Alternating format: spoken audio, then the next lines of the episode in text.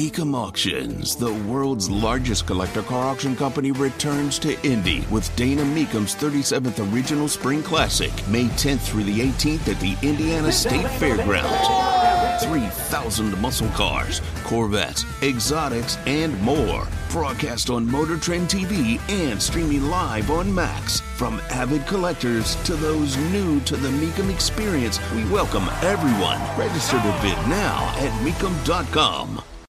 I was discussing yesterday how, man, the long knives coming out for Nikki Haley as she announced she's running for president. Whoo!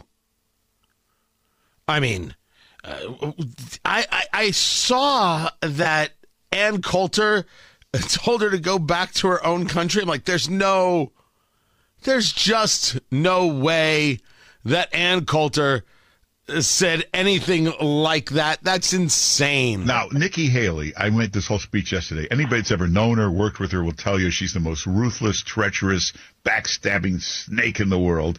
But then all these political people are calling me and saying, what does that have to do with anything? That's perfect for politics. That's not a disqualification to run. What do you think? Um, that none of those words would have been the word I'd use for Oh. her. Mine is is shorter and simpler. It's bimbo. okay. Uh, She's an absolutely ridiculous character, and the only people say they support her are people who probably genuinely are um, sexist. And oh, I support the girl. Oh, good for you. You like girls. Um, no, she's utterly, completely, preposterously ridiculous. All right, that's not telling her to go back to her own country. But it's an interesting uh, take that you only think you like Nikki Haley because you want to support a woman. It's also interesting to hear a take from Ann Coulter because I'm old enough to remember when Ann Coulter was willing to go to bed with Chris Christie. Figuratively, I, I, assume it was figurative. She thought Chris Christie was the end all be all. It's it's Ann Coulter. It's it's jump from one to another. Which one's going to help me sell a book today? Not because I say so, but because she says so. Time and again and again and again.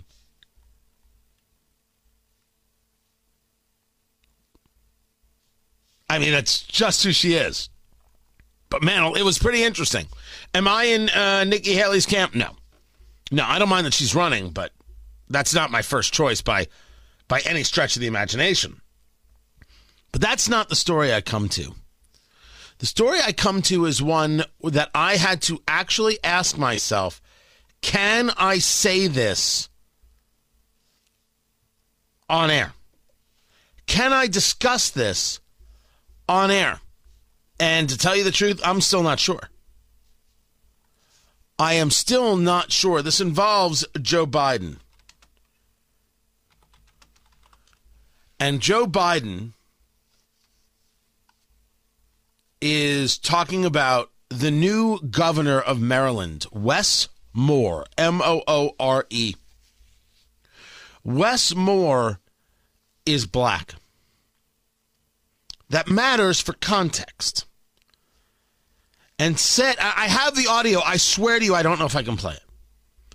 He said, You got a hell of a new governor in Wes Moore, I tell you. And he's speaking to the IBEW, right? You, electrical workers, and people are clapping and cheering.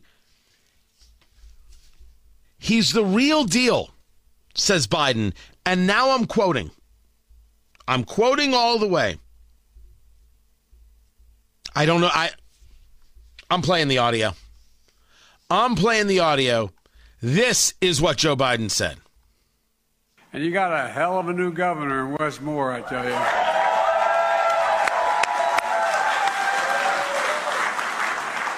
He's the real deal, and the boy looks like he can still play.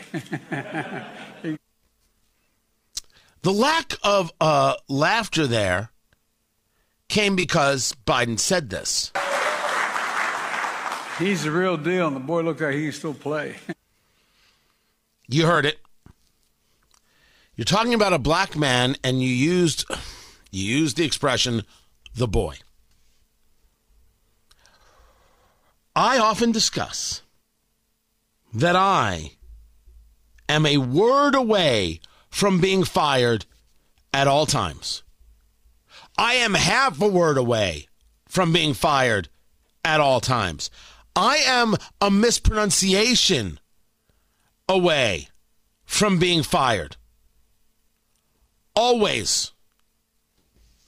I had to question whether I could discuss this story that wasn't said by me, it was said by the President of the United States. The reason I bring it up is to engage some of the grossness of our society in how these things are viewed. Because if I said something that insane, I'd be fired. If I said it as a mispronunciation, as a misrepresentation, I'd be gone. And by the way, I can't think of the scenario in which I would. I wouldn't have a job. Certainly, I'd be called into a meeting.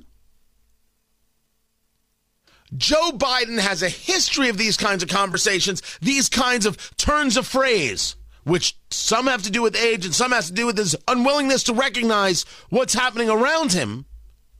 And he will bear zero consequences. That's the story. Why is it some people bear the brunt and some people bear zero consequences?